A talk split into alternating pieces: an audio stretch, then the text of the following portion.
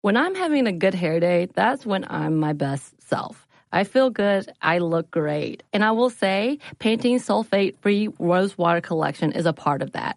The Rose Water Collection. It feels and smells amazing and comes with a deep treatment that leaves your hair petal soft. It was inspired by Ramadan traditions when many in the Middle East break the fast with rose water because of its hydrating benefits. And the collection is free of sulfates, parabens, dyes, and mineral oil. So experience something new and discover what's good with the Pantene Nutrient Blends collection. Hi, everyone. I'm Katie Couric here to let you know that my podcast, Next Question with me, Katie Couric, is back for its second season. I'll be diving into some big issues like this country's devastating maternal mortality rate, the rise of astrology, and a little thing called the presidential election. Listen to Next Question. It comes out every Thursday on the iHeartRadio app, Apple Podcasts, or wherever you get your favorite shows.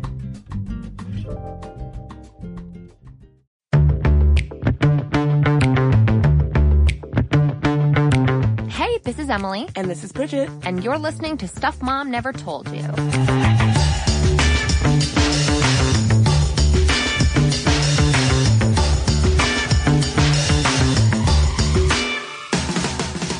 We're continuing the conversation around role overload, that feeling of wearing too many hats, of trying to be everything to everyone, that psychological experience that can really easily lead to overwhelm, burnout, disengagement, and stress.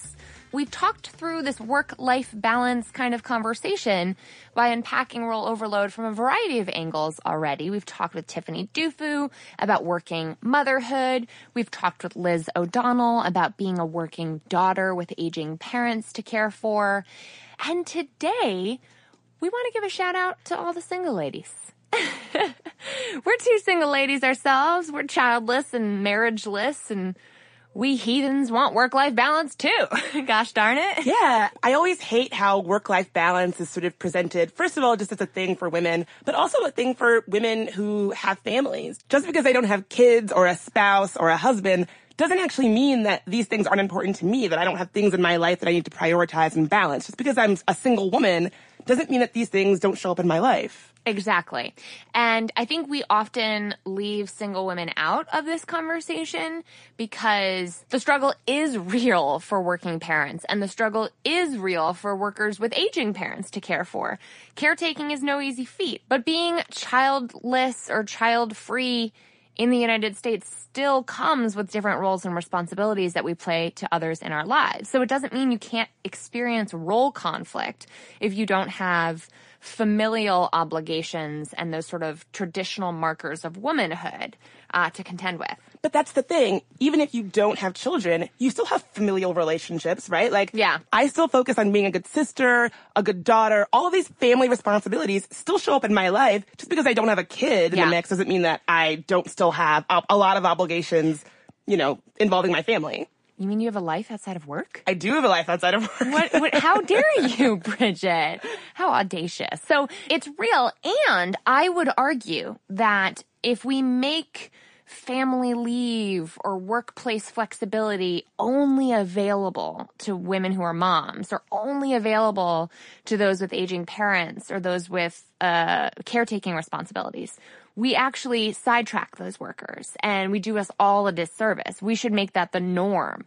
And here in the United States, we've had kind of a long, fraught relationship with the concept of being a woman who is child free. Not wanting children has slowly become more recognized as a legitimate choice, but it wasn't always, quite frankly. There used to be a lot more shade and judgment brought to that choice in someone's life, and I would say there's still a lot of judgment. Yeah, I was just gonna say, maybe we've gotten better at this and made some progress in terms of how we think about people who are childless by choice. But I don't think that we're there yet at all. I have plenty of friends, most of whom are female, who say, you know, I don't want kids, I'm child free by choice, it's just not my thing. And all the time they talk about how everyone says, you'll change your mind one day, wait till you get to be a certain age, blah, blah, blah. I actually have a friend who's documented her attempts to get her tubes tied so that she could not have children. And so many doctors out there flat out refuse to do this procedure for her because they say, oh, I don't want to do this now when you're young, when you're in your 30s, because you're going to come back to me in two years and change your mind. And she's like, no, I'm not. I've made a choice. Nobody seems to believe that she has made a life choice to be childless on her, on her own accord. Yeah, it's a very weird relationship that our society has with that. And honestly, this conversation around being a single woman and wanting work-life balance applies to women who eventually want children as well as those who've made that choice. That children is just not for them. Laura Carroll writes in Fortune magazine, people don't have children for many reasons. People want children and are childless because they're waiting to find the right relationship before having them. Others are in a relationship and childless due to fertility issues. Still others end up with no children after saying no to another round of IVF or adoption. Whether child free or childless, we still have a ways to go when it comes to society accepting those with no children without judgment or stigma. And this lack of acceptance, she says, has played out in the workplace. Well, that's unquestionably true. I also love that she actually unpacks the various reasons that someone would be childless. Some people have made a choice to be child free and that's their thing. Some people want children but are having trouble, you know, conceiving. Basically, it's one of those things where we assume we know what the situation is, but it can be any number of situations. And whatever that situation is, we need to have workplace principles that allow for folks who don't have children to still have the flexibility they need. Exactly. And we've actually seen childlessness rise steeply from the 1970s to about 2005. Thank you, birth control. Okay. Shout out to birth control. It's since declined again since 2005. And Ohio State University sociologist Sarah Hayford found that a decline in marriage rates contributed most to the rise in childlessness. She writes, quote, getting married can change people's minds about having kids. To some, marriage means having children. So I'm entering this married world and taking on other things that go along with it. In fact, they cited a reader who said, I've always said that I never knew I wanted children until I knew I wanted children with him. Her experience seems to really reflect some other women out there.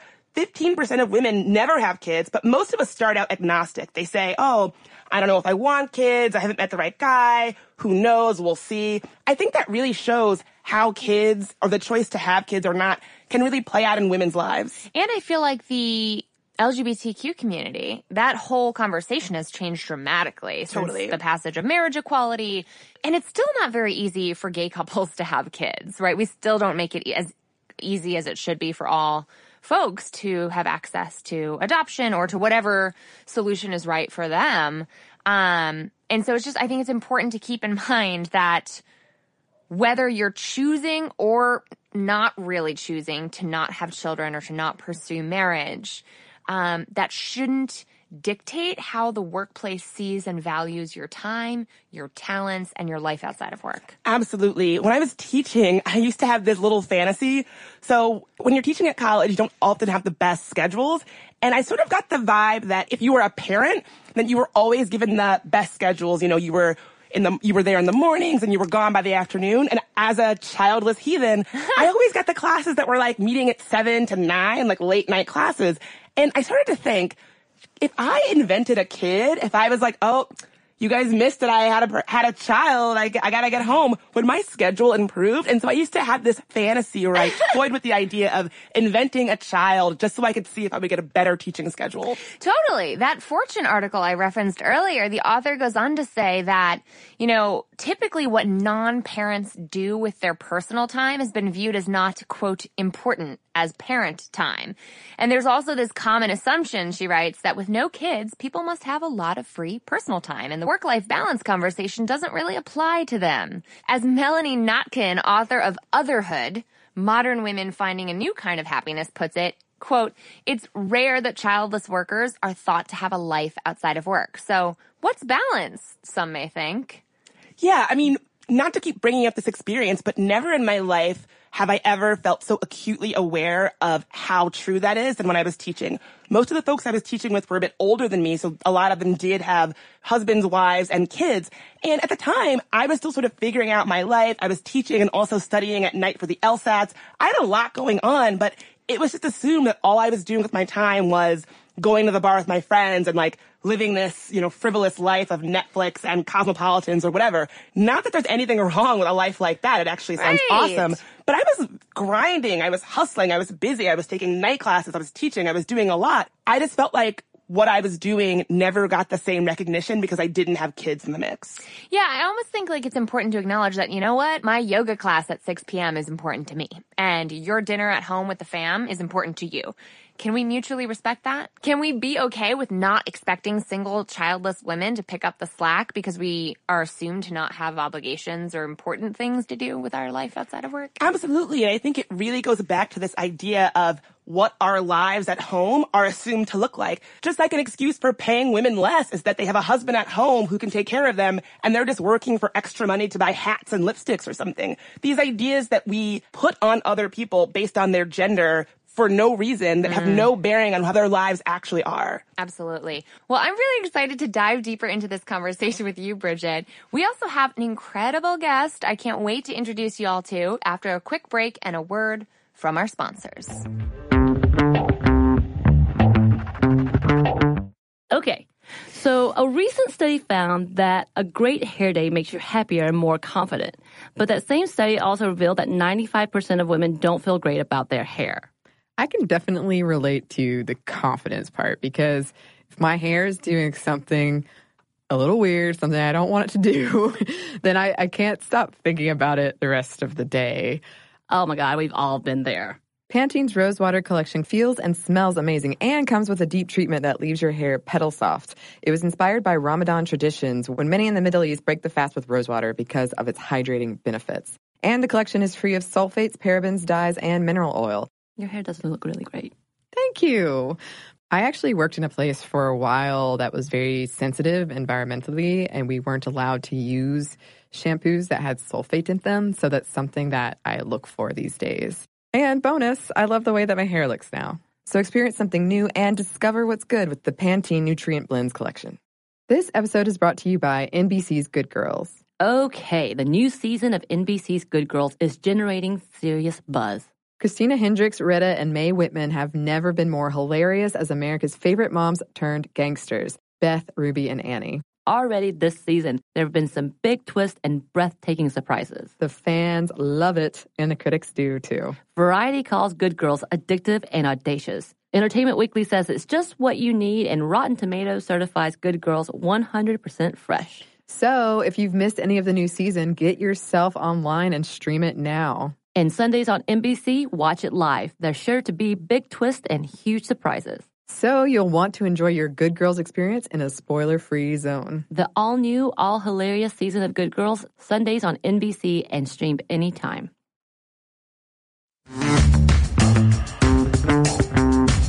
And we are back, Sminty listeners, and we are talking through role conflict and role overload as it pertains to single ladies. What does it look like for us childless, partnerless, you know, marriageless folks to also dare to pursue that elusive thing called work-life balance? And today to talk through this issue with us, we are so lucky to be joined by Julia Carpenter, a journalist and writer who you might know from her extensive writing on women and money for CNN Money. And like Bridget and I, she's a single childless gal uh, who's been writing a lot lately about sexual harassment in the workplace. That is a topic, Bridget, you know, is all too near and dear. Oh, we get into it. Especially on this podcast. And actually, currently, you should know that Julia is collecting stories about how conversations are changing around harassment in the workplace and how mothers and daughters have found ways to share their experiences with one another. So we're really thrilled to have you, Julia, here as a fellow woman in the workplace type expert to join us in talking through this uh, this topic today. Thanks so much for being here. Thanks for having me. So, we've been unpacking some of the ways in which single women can feel left out of the work life balance conversation. How have you seen that come up in your work? Yeah, I think I think one of the issues is just the phrase work life balance is so loaded. Uh, it comes with so many stereotypes as well as misconceptions. You know, you can't ever really balance the two and it makes them sound like they're totally separate entities. And there's so many different times where one takes precedent over the other, other becomes more important, et cetera, et cetera. But the thing I thought was so interesting when I started researching this is that it's a phrase that's becoming even more important to younger women. Exactly. That's why we've loved breaking this down from the angle of role overload and looking at how the different hats that we wear as women and as people in our lives and at work can sometimes leave us feeling conflicted and pulled in a lot of different directions. But I guess the conflict comes when you don't have the traditional roles that women are expected to have, right? Yeah. That's one of the issues when we say work and life balance because work is life. Life does come to work. There's no like clear way to compartmentalize all of these things, or at least the vast majority of people have a hard time defining it that way.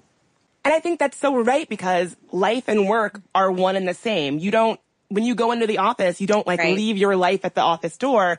It shows up. You know, you're talking to your mom, you're talking to your kid, whatever whatever the case may be, I think we push this narrative that when you go into your workplace, you're leaving who you actually are at the door, and that's never been the case. And we shouldn't have workplace policies that seem to suggest that employees are these robots that don't have feelings and lives outside of work and worries and stressors and hobbies and all of that that also come into the workplace with them. Totally. And I think this is especially a challenge for younger women who are first entering the workforce. So their first job really sets their expectations for what work life balance, if we're going to call it that, even looks like, or what a typical workday looks like, or what even, you know, workplace culture is. So I think when we talk to younger women about this too, and you, you hear all these pieces of advice like, you know, leave personal life at the door or don't talk about work over cocktails. Like those aren't really realistic expectations. Exactly. And also the, the modern workplace feels much more hyper connected and fluid than ever before. Yeah. And I don't know about y'all, but when I graduated, I had mastered the domain of how to get an A and how to perform with a rubric and how to, you know, there was some kind of a feedback loop at the end of a semester in which people were gonna maybe not. I never went to class, so I, I don't I don't even know what you're. I'm getting rubric? a face. grades? Syllabus? I don't know. I'm, I'm not familiar. Mm. But this idea of like having a syllabus that says, here's how to perform and get rewarded. Yeah. And then yeah. you enter the workplace and it's this amorphous, like, array of competing biased perceptions that will dictate your rise or lack thereof. And no one yeah. knows when it's done, when it, when, it, when is enough enough. And for single people, who aren't forced to have hard boundaries that they've put down on behalf of a child or on behalf of a caring for a parent or obligations for other people. I think women especially have trouble drawing healthy boundaries just because they deserve them. I was saying yeah so much just because I was connecting so much with what you were saying. and also because anecdotally, I've heard so much from younger women that there is this expectation when you get to the workplace that it will it will mirror a clear roadmap that especially in corporate workplaces you know you have your 9 to 5 you have your boss and then her manager and you look at the hierarchy and you have your check-ins and your monthly reports like there are all these different goals that you expect to check off the list. But there's a really good book by, uh, I'm forgetting the author's name at the moment, but I'll send it to you guys. There's this really good book called Hiding in the Bathroom. It's about being an introvert at work also and talking about how for introverts, work life balance looks different. Maybe you need a work from home day or you need to not go to the company cocktail party or whatever. Like there are all these different ways to set those boundaries for you that it becomes even harder when you're a woman and there's so much pressure to be seen as likable. Like th- one of the things I've been finding in my research about women in work is that likability is so important for women when it comes to negotiating raises, talking about promotions. There's this pressure to be seen as the ideal employee or to be liked by everyone. And that can really lead to you, you know, working yourself into, into a 9 p.m. leave time when maybe that's the expectation that you put on yourself. Yes. And I mean, I think we've been socialized as girls and women to perfect, perform, and please everyone mm-hmm. else around us. And mm-hmm. pleasing everyone else around you is actually not what's going to yield that executive presence impression. It's not going to yield like a, oh, I think she's a boss or I think she can lead this project. Sometimes being assertive, and this is me getting on my bossed up soapbox because this is what I do. You never. But it really is like being assertive means protecting boundaries with empathy, but also standing up for yourself. And that is part of being a leader. But as women, we're not told that having boundaries is okay. If you try to set right. boundaries, people guilt you, people make it seem like you're a, you know, not a nice person. But actually, it just shows the way that we've been kind of trained and socialized to think about everybody else's concerns over our own. Especially as single women. Well, and there are also negative consequences to setting boundaries. Like we can't ignore that. You know, there are perceptions of women in the workforce that say, you know, women who ask for more time off or ask for more flexible work hours are penalized. There was one study particularly that was looking at leave time that again I think is so important because it's something younger women especially struggle with so much. You know, when is it okay to leave the office? When is it okay to leave and I look like I've worked hard enough or, you know, I've proven my worth at being able to leave at 5:30 instead of at 7. But there was one study that showed that even when women left earlier in the day as opposed to men leaving earlier in the day, they were seen as not working as hard as the men. That's Yeah. That's so it's so- depressing. It's so, It's so depressing, but it's not surprising. Like it, it just shows that these fears that we have are somewhat Oh, yeah. grounded Totally. in a reality. Totally. Um, one of the things I did want to mention, just because I think it's so salient to our conversation, is that I totally agree with you, Emily. Like talking about this more, being more aware of it is key to even being able to, to recognize what works for you and what makes you a better employee. And there's all kinds of conversations women can have with their bosses or their managers to say flexible work hours work for me in XYZ ways. I'm more productive in these ways. You know, look at my results on this way. But one of the things I thought was so interesting in that same study I mentioned that said, uh, younger women are valuing work-life balance more and more and talking about it more and more is that when women were asked, does, uh, does your work life significantly interfere with your personal life, it went down for women the more they progressed in their careers. So women at the start of their careers were actually more likely to say, yes, my work life definitely interferes with my personal life than women who were already established in their careers, which is kind of contrary to what we were talking about. You know, people see single women, young women, women just starting out in their jobs as perfectly balancing those two things because they don't have a partner at home or they don't have a family at home. But it's actually the opposite. Like as women become more established in their careers, they're better able to define those boundaries or better able to set up those conversations about what works for them. Let's talk about that because there's actually a case to be made um, that a couple different uh, articles that we've uncovered throughout this research have been making that single women workers have it harder. You know, there's a quote here in the Wall Street Journal that says, without a partner to help, singles must get the laundry done, get to the gym, buy groceries, and get to the job.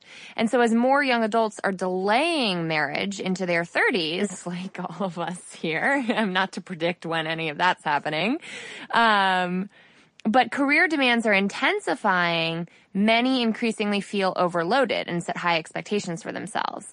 I have to admit, when I was reading this, oh, poor single people piece, like we have it so tough, I was kind of laughing out loud a little bit because I don't think being single and have to make your own ramen noodles is harder than being a parent. Okay, so I actually read that and was like, oh, that's my life, right? I mean, I get it. I'm sure a lot of parents out there are saying, Bridget, come on. Like, your single life is not the same as my life trying to keep a tiny human alive.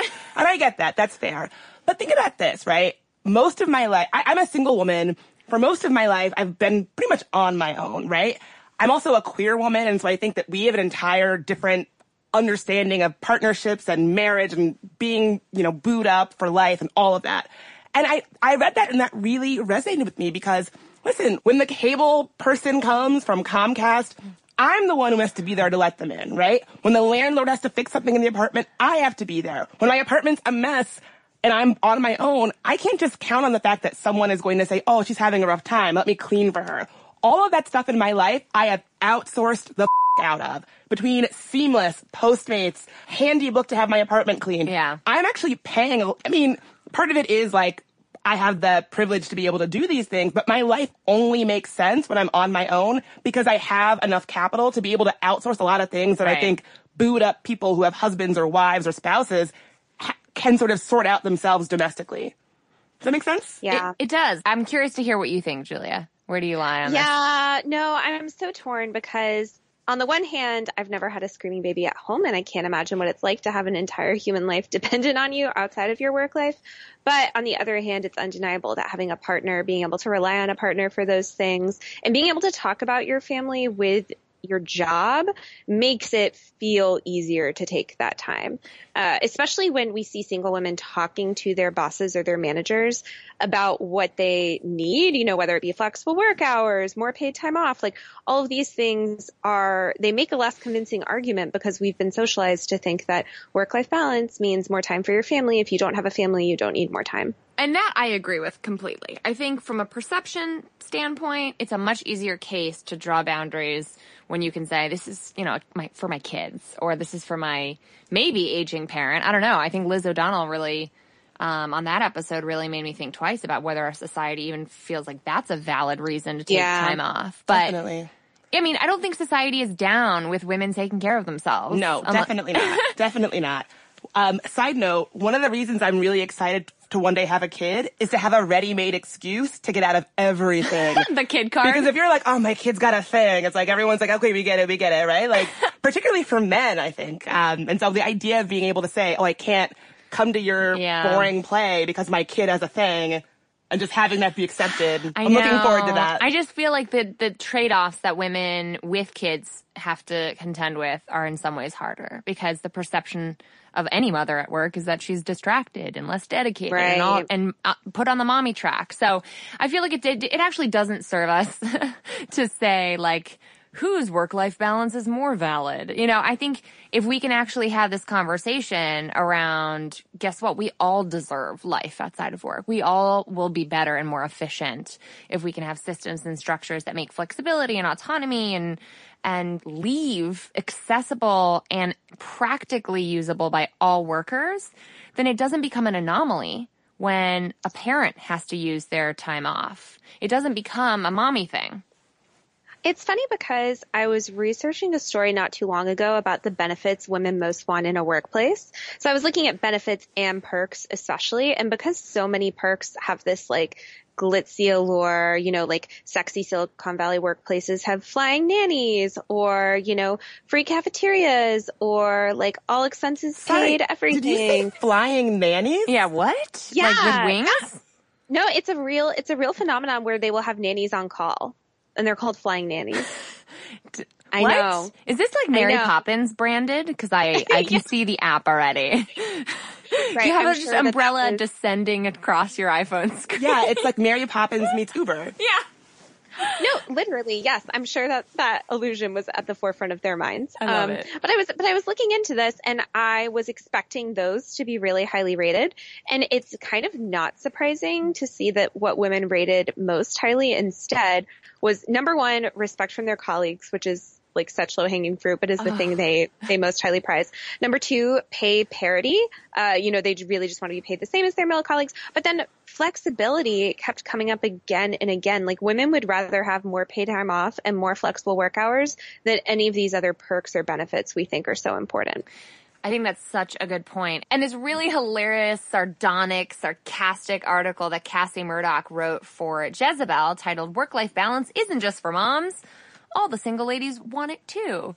In it, she writes, I know this is very difficult to understand, but according to the Wall Street Journal, even people without children enjoy time away from work.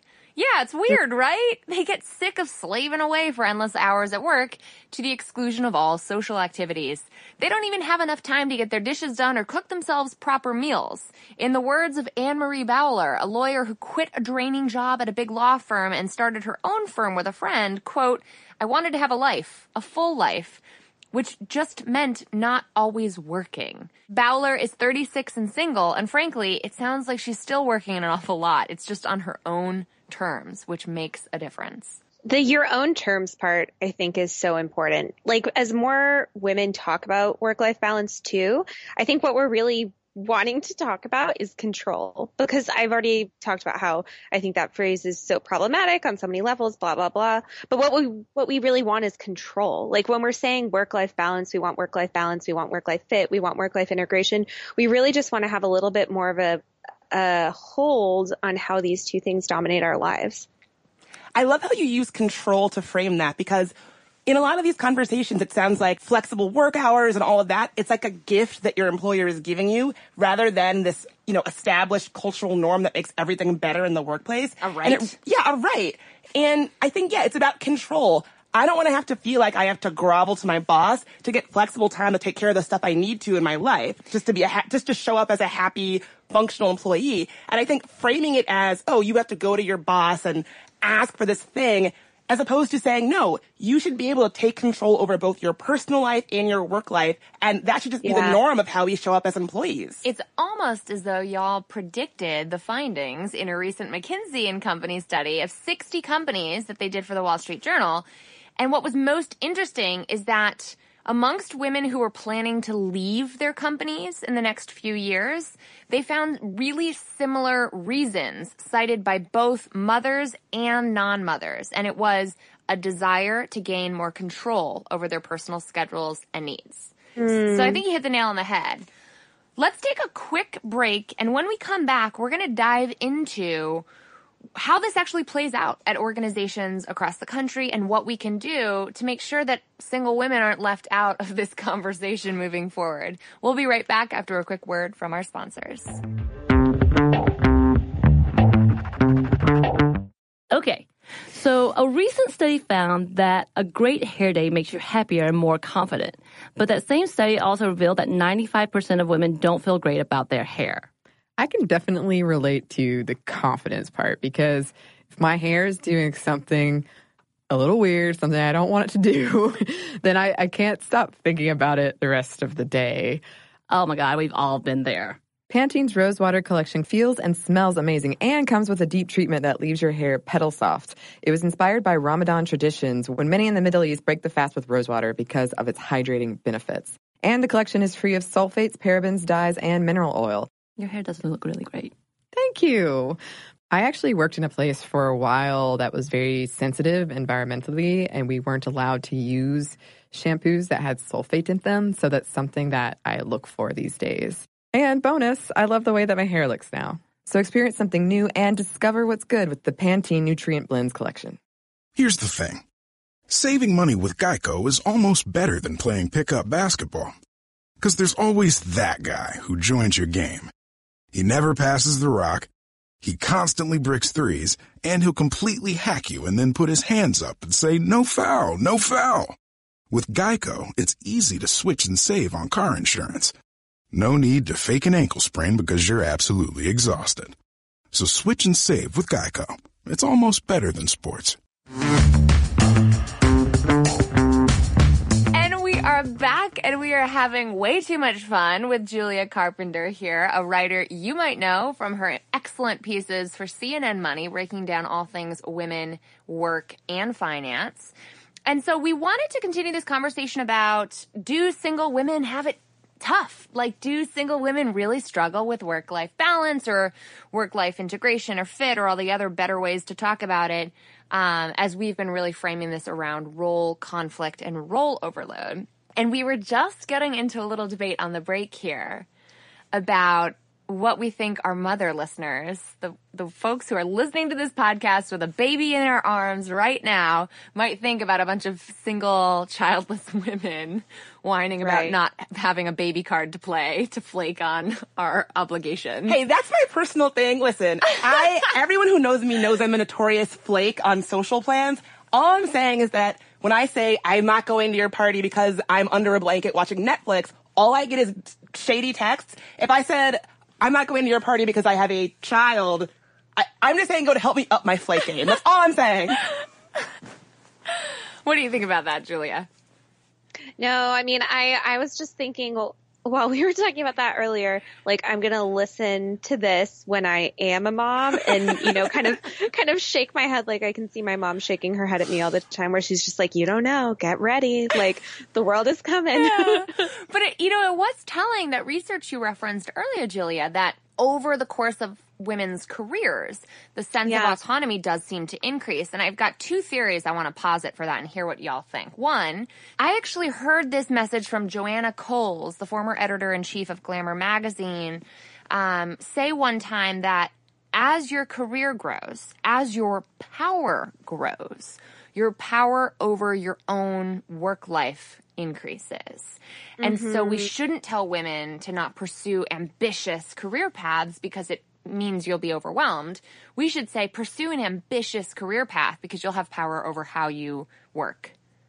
So that's that's one theory. I don't know what do you, what do y'all think of that? I don't know about that. I like the idea in theory. I guess I don't feel like we should necessarily be telling women to look for any one kind of career if it's not what they want, right? Like, not every woman wants an assertive, high octane career path. That's true. And I think that if we tell women that one pathway to having more control over your work and your life and how they intersect is by going out there and striving for a high octane career, that might not suit everybody.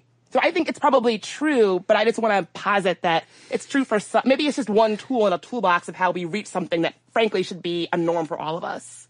Wouldn't it be better if it were an expected norm? Like my mom's a labor and delivery nurse. She works shift work, right? 12 hour shifts at a mm. time at a hospital. And she has very little control over when she works. She has very little control over when she gets vacation. And so there's definitely a class component to this, which is maybe retail workers should have the same right to autonomy over their schedule as podcasters. You know what I mean? Like if we all could feel like that was an expected norm, then we wouldn't have to tell women pursue the most powerful career path possible. Well, absolutely. That takes me back to when Netflix announced this really great family leave policy for their employees. And everybody was like, great, that's awesome. And I was one of them. But then somebody was like, wait, does this include people who aren't, workers. yeah, like your warehouse workers, people who aren't your executives? And I think it can be very tempting because, you know, we all have blind spots. I have them, you have them, we all have them.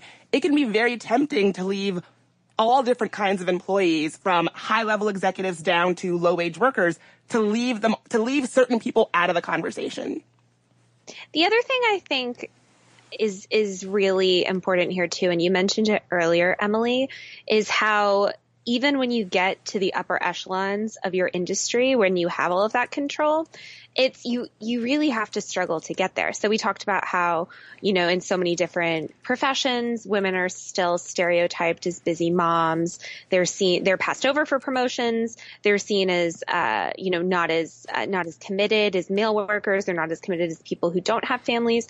There's kind of that hanging question in the air of, you know, well, what if she gets pregnant? What if she does this? Sheryl Sandberg talked about this infamously. So that you kind of have to play a lot of games to get to those uh, those upper echelons sometimes to get the control. Like it's it's a weirdly like a it's not a self fulfilling prophecy. What am I trying to say? It's like you have to not have boundaries to be able to set boundaries or yeah. It's like a I catch 22.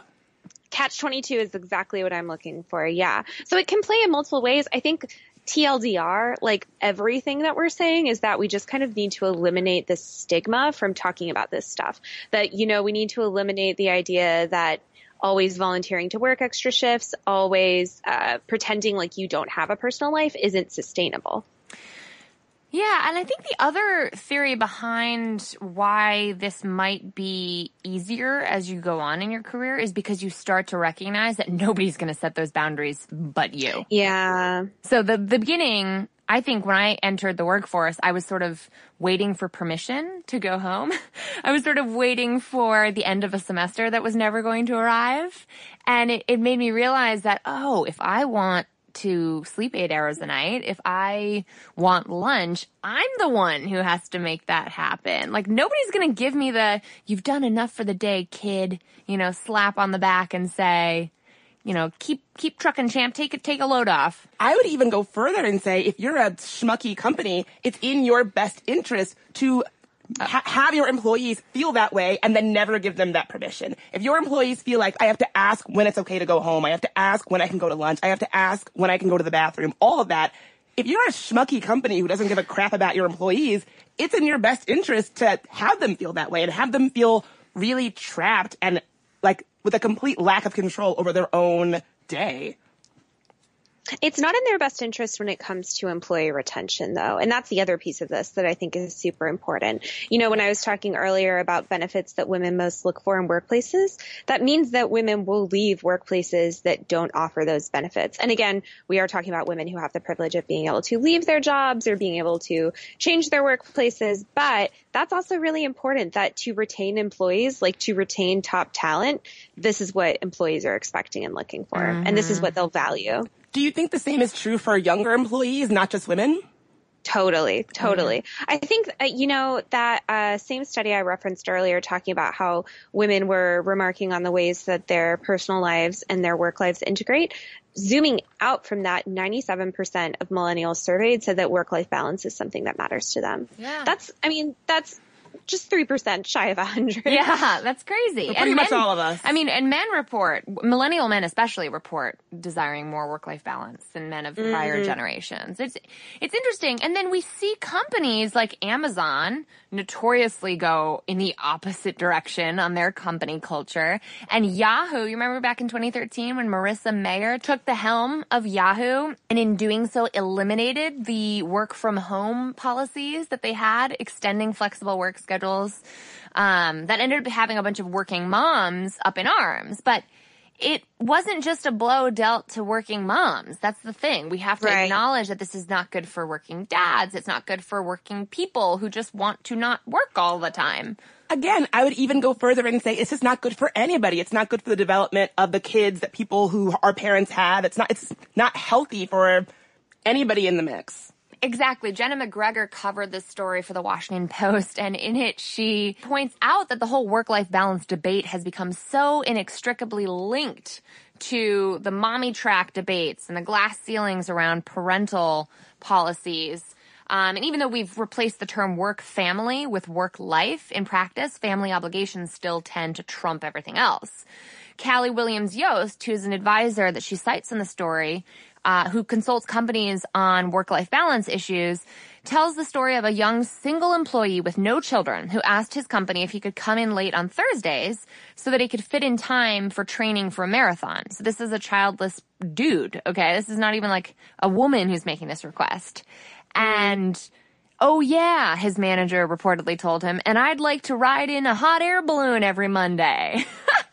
that sarcasm was so disturbing to him, he threatened to quit. And it just goes to show that that flexible work policy is not intended to really apply to single people. But that's the thing. I think it's easy to joke about, you know, oh, I have to get to my yoga class or my softball game or whatever, but it doesn't matter if you're single, married, whatever, if you have kids, you don't the things that are important to you in your life are the things that are important to you in, in, your life. And we should be respecting that. If you, if your thing is training for a marathon, that should be respected as something that you need to be flexible around if that's what you need to show up as your best self in the job. If it's going to be you kicking ass at this marathon, I think it's in your employer's best interest to make sure that's something that you have time for the same way that you would for childcare.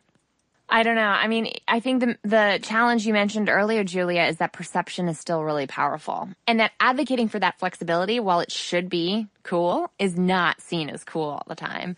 And so, I always advise the women I work with to use the term appointment pretty liberally. I have an appointment. I have an appointment. I have to be somewhere. I have an appointment. Uh, do you need anything from me before I leave? Do you need anything urgent? Am I not getting you something, right? Framing it as what do you need from me to feel like you've gotten everything you need right now because I've got an appointment. In fact, I've got a recurring appointment every Thursday morning. Is that going to be an issue? And then I get my marathon running in. You know what I mean? Like, right.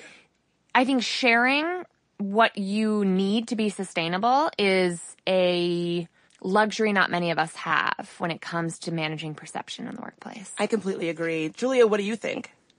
I was just about to ask Emily, where did you learn that? I think I've never heard that before about the power of the word appointment. Oh, that's an Emily Aries original.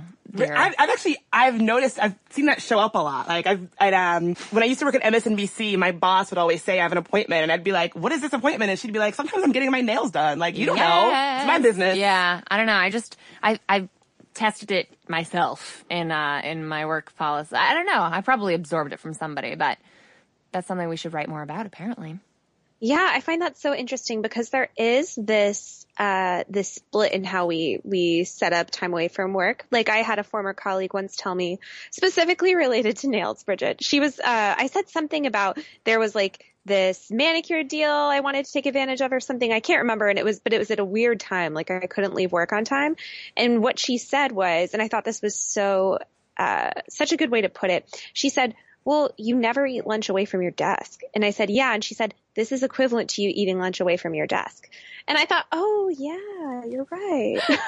Yeah. wow. So it really is all about reframing that perception and saying, yeah, think of it this way. This is just me taking a normal lunch break, even if I do come Right. back with a fresh manicure, a fresh Yes. mani pedi. about Right. it. Screen breaks. I'm really big about screen breaks. And the way I think about them all the time is that I actually usually don't eat lunch away from my desk because I think that noon is just a time when I have a lot of stuff going on. But I take screen breaks and those, I mean, it's the same as somebody taking an hour lunch break or whatever. Like you take little screen breaks throughout the day, you go out for coffee, you add all, all of these other things and they're equivalent to some of the other more instituted time breaks we have scheduled into a typical workday anyway. Julia, can I give you a, a glimpse into where my head is at? I misheard you. I thought you said scream breaks. like a break during the workday to scream? I was like, yeah, scream breaks. Good idea. And I was like, oh, screen breaks. That makes a lot more sense. But screen breaks could be good too in certain workplaces. There's that. I, I, you know, I wrote a whole thing about crying. Maybe I'll next write a thing about screaming.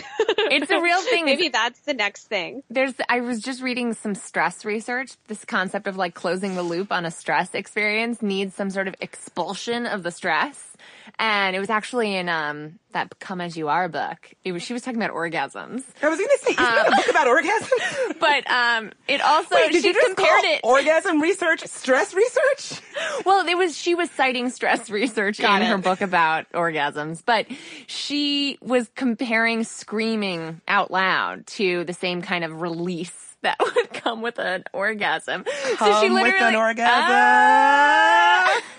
She was literally like grab a pillow or like do this in a way that you're not going to alarm anybody. And if you're having a really stressful day do 20 push-ups or you know jumping jacks or scream the hell out of your pillow. You know what i mean? Just scream bloody murder into your pillow. So i think screen breaks and screen breaks are stress research approved. So to bring this all back to single women and role overload rapid fire round for all of us here. What do you think that we as individuals or as organizations can do to make personal sustainability accessible to all of us, single folks included? So I think that the biggest opportunity here is with managers and bosses. When they're thinking about retaining talent, the research is really clear when it shows that young people, young women especially, really value flexibility. So thinking about how you can build that into your work processes. I would go on to say cultural shift. Oh, wow. Mine was like, maybe a boss can think one time. And Bridget was like, maybe Yeah, we can change the complete culture. overthrow of the economic system is the only thing that will work. Burn it to the ground. Burn it to the ground, end money, ban men, etc. no, I think I think it's cultural shift. I think it's thinking of it as the days that you come in and say, I have an appointment, I need to leave on Thursday. Thinking about that as a tiny little radical win that's going to help shift culture and understanding that that can make it easier for someone else to, to do the same thing. And so really owning the role that we all play in this massive culture shift project of making it okay to show up as your best self and to do what you need to do to make that happen. Yes. And I would close it out by saying, as someone who advocates for personally taking charge of your own sustainability, I'm tempted to say, you know, give yourself permission to ask for what you need and go for it. But I'm actually going to go in a totally different direction and say we need systematic policy change. And that is why the final installment in the Role Overload series is going to be all about what a national crisis role overload actually is and what we as a country, what we as a government can do to level the playing field for all workers so that it doesn't become a mommy war versus a single person war all over again. And so that we all can achieve our full potential personally and professionally. So our final installment of the Role Overload series, the next episode you'll hear on this is going to be with author and think tank policy wonk, Brigid Schulte, all about how we as a country can be better on this. I really can't wait for y'all to hear that final installment. Julia, thank you so much for joining us today. Where can folks find out more about all the cool things you're up to? Thank you for having me. Uh, I'm on Twitter at Julia C. Carpenter, and I think I'm actually at Julia C. Carpenter on like everything. Good branding. Awesome. And can you tell us a little bit more about the stories you're collecting right now? Because I know our listeners are going to want to get in on that. Yeah, the thing that's been coming to mind again and again as I read all of these uh, stories to come out about sexual harassment and the moment we're in, everything after Me Too and where we're going from here, I keep thinking about how the way we're talking about this is changing. Just the conversations we're having with our friends and our coworkers are so different now than they were, you know, even 10 years ago or going back, you know, even after Anita Hill, like another seminal moment in this discussion. So I've been asking people to share those with me. I'll report on them in future stories or follow up uh, for further coverage. I am in the process of following up on a story I wrote where I talked to my mom about her own experience of sexual harassment, which again, I just think is another example of, of how these conversations have changed. You know, when my mom was my age, she didn't even know what the word sexual harassment was. She had no way to talk about it. She didn't know how to report an instance of it. She didn't know how to identify it. She just thought that's how the workplace was. But the other side of this I think is so interesting is looking at moms who are having these conversations with their daughters now and daughters who are having these conversations with their moms, you know, saying, mom, this happened to me and not asking what I should do, but saying this happened to me. I want you to know. Well, Julia, thanks so much for joining us. It's been a blast.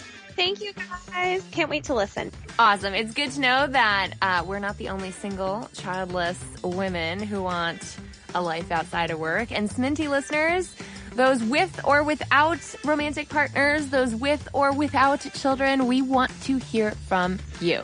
That's right. We want to hear from all the single ladies, all the single ladies, all the single ladies. We want to hear from you.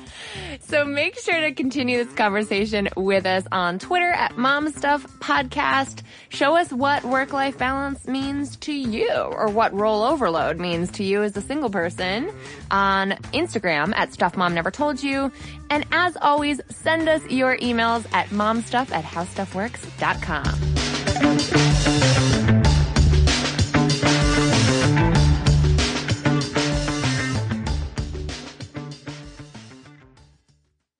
So here's something that some of you might find shocking.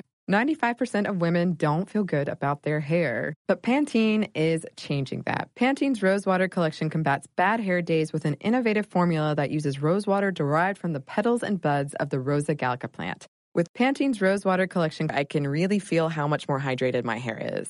And it's sulfate, paraben, dye, and mineral oil free, which makes me feel good because who needs all those additives? Experience something new and discover what's good with the Pantene Nutrient Blends collection. This episode is brought to you by NBC's Good Girls. The new season of NBC's Good Girls is generating serious buzz. Christina Hendricks, Retta, and Mae Whitman are hilarious as America's favorite moms turned criminals. This show is the perfect blend of comedy, action, and romance. No wonder critics call Good Girls your next TV addiction. And Rotten Tomatoes rates it 100% fresh. Ooh, Good Girls, Sundays on NBC. The new season has already had some wild twists, so watch live and stream anytime.